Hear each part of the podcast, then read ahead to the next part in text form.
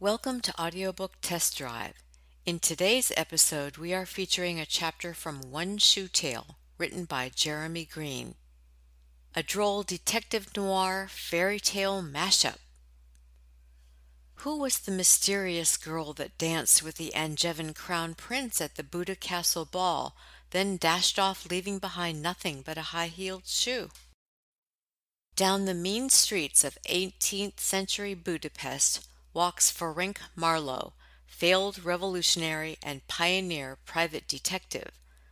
Hired by the prince to find the missing girl, Marlowe finds himself caught up in a tangled web of court intrigue, dynastic conspiracies, and low morals in high places.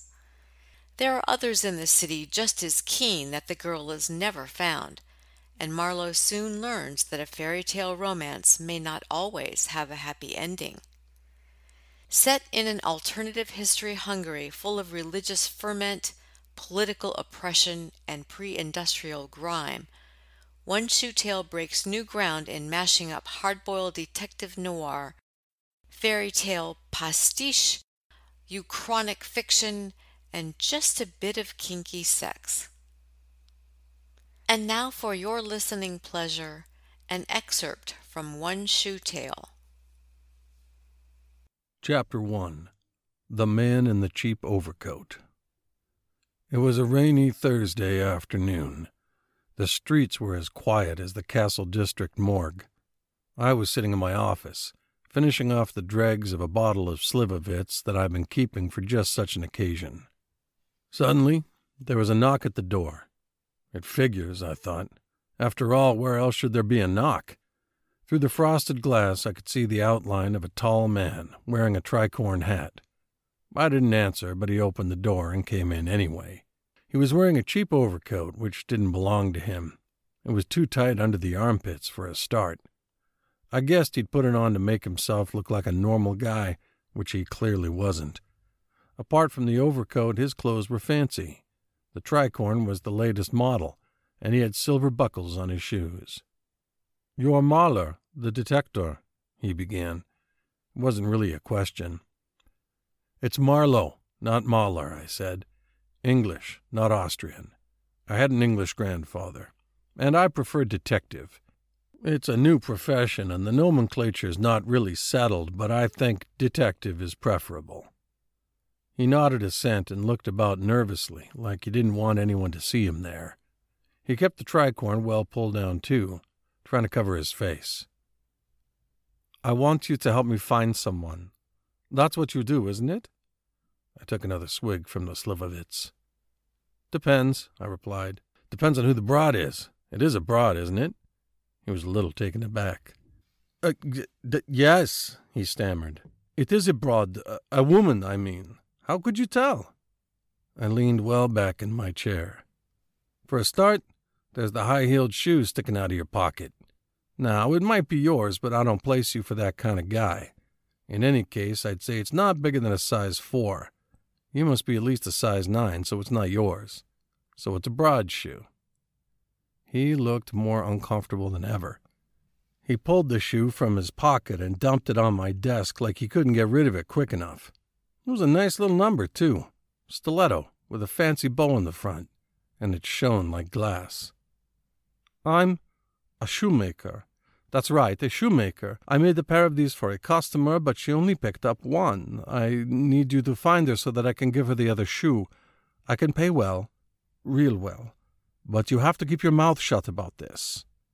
With that, he hauled a purse out of his other pocket and slid it across the desk. It jingled nicely, and it didn't sound like brass. I'll help you find her all right, I said, and I can keep my mouth shut as well as any man. Better than some, I'd say. I swung the chair over and leaned forward across the desk so that our faces were almost touching. But first, you've got to level with me. You're no shoemaker, and the crap ass story about finding a customer doesn't wash either. Your hands say you've never made a shoe in your life, and from your finger furniture, which is gold with nice jewels, I'd say you were a noble, or even a royal.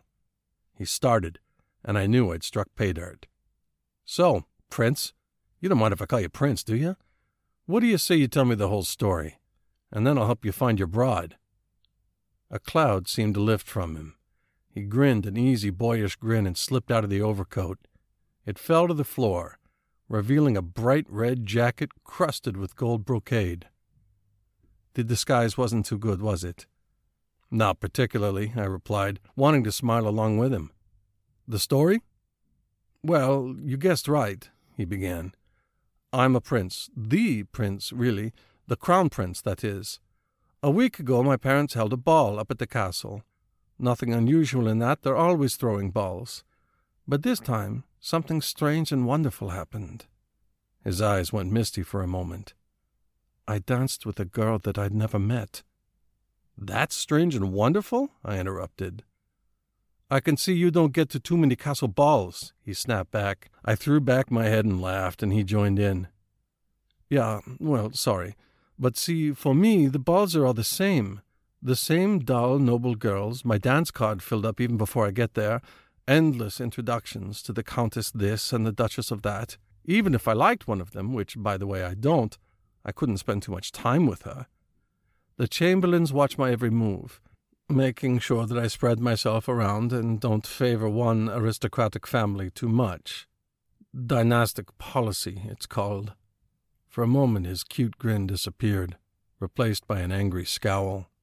But this time it was different. I drew him back to his story.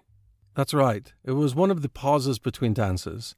The musicians had stopped, and everyone was checking their dance cards to see who they were on with next. And then the crowd sort of parted like an avenue opened up, and there she was. His eyes were back on Misty. Everything seemed to go quiet for a moment. If I say the moment was magical, you'll think I'm full of it, but it was. It was like time was standing still. We were just looking at each other. She was wearing a beautiful dress that seemed to be made out of spun silver, and her hair was long and golden and I didn't know who she was. That was the truly amazing, wonderful thing. I'd really never seen her before. Then the band struck up another waltz, and before the chamberlains could stop me, I'd walked over and began to dance with her. The flunkies were furious, but they couldn't very well butt in while we were dancing, and we just carried on waltzing. I don't know what happened, but the musicians didn't seem to stop. They just carried on playing and playing. They couldn't seem to understand it themselves. Once in a while I glanced up at the band, and they were all giving the conductor strange looks, like what was happening. His voice trailed off. Misty was getting the better of him. And then I brought him back. Then suddenly she was gone. One minute we were dancing, and the next she was running from the ballroom like somebody was after her. By the time I realized what was happening, she had a good fifty paces lead over me. I followed her, but she was too fast. I lost her in the corridors heading toward the castle gates. By the time I reached the gates, there was no sign of her, except that I found this shoe on the ramp down from the gate. He looked crumpled again. And now you want me to find her, I said. That's right, he said. But that's not all. I think she's in some kind of danger. When she ran, she looked really frightened. And of course the Chamberlains don't want her to be found. If she and I got too friendly, it might mess up their tidy little dynastic policy. See? There's not much to go on, is there? Not much of a description. Golden hair, silver dress, just your regular fairy tale princess. I suppose she had blue eyes that sparkled? He nodded and then brightened suddenly. She wasn't a noble, she had strong hands, I felt them when we danced, and her back was strong too, like someone who'd worked hard. I thought for maybe fifteen seconds. It really wasn't much to go on. The city was a big place, and I didn't have much hope of finding the girl unless she was trying hard to be found. On the other hand, business was slack, and I needed the cash. In my line of work, royal patronage was hard to come by. I'll take the case, I said. It'll cost you a Mary tea a day plus expenses. If I find her, I get 50 Marys as a bonus. If I don't find her, you still pay me till you tell me to stop looking. I looked at him hard. He didn't blink.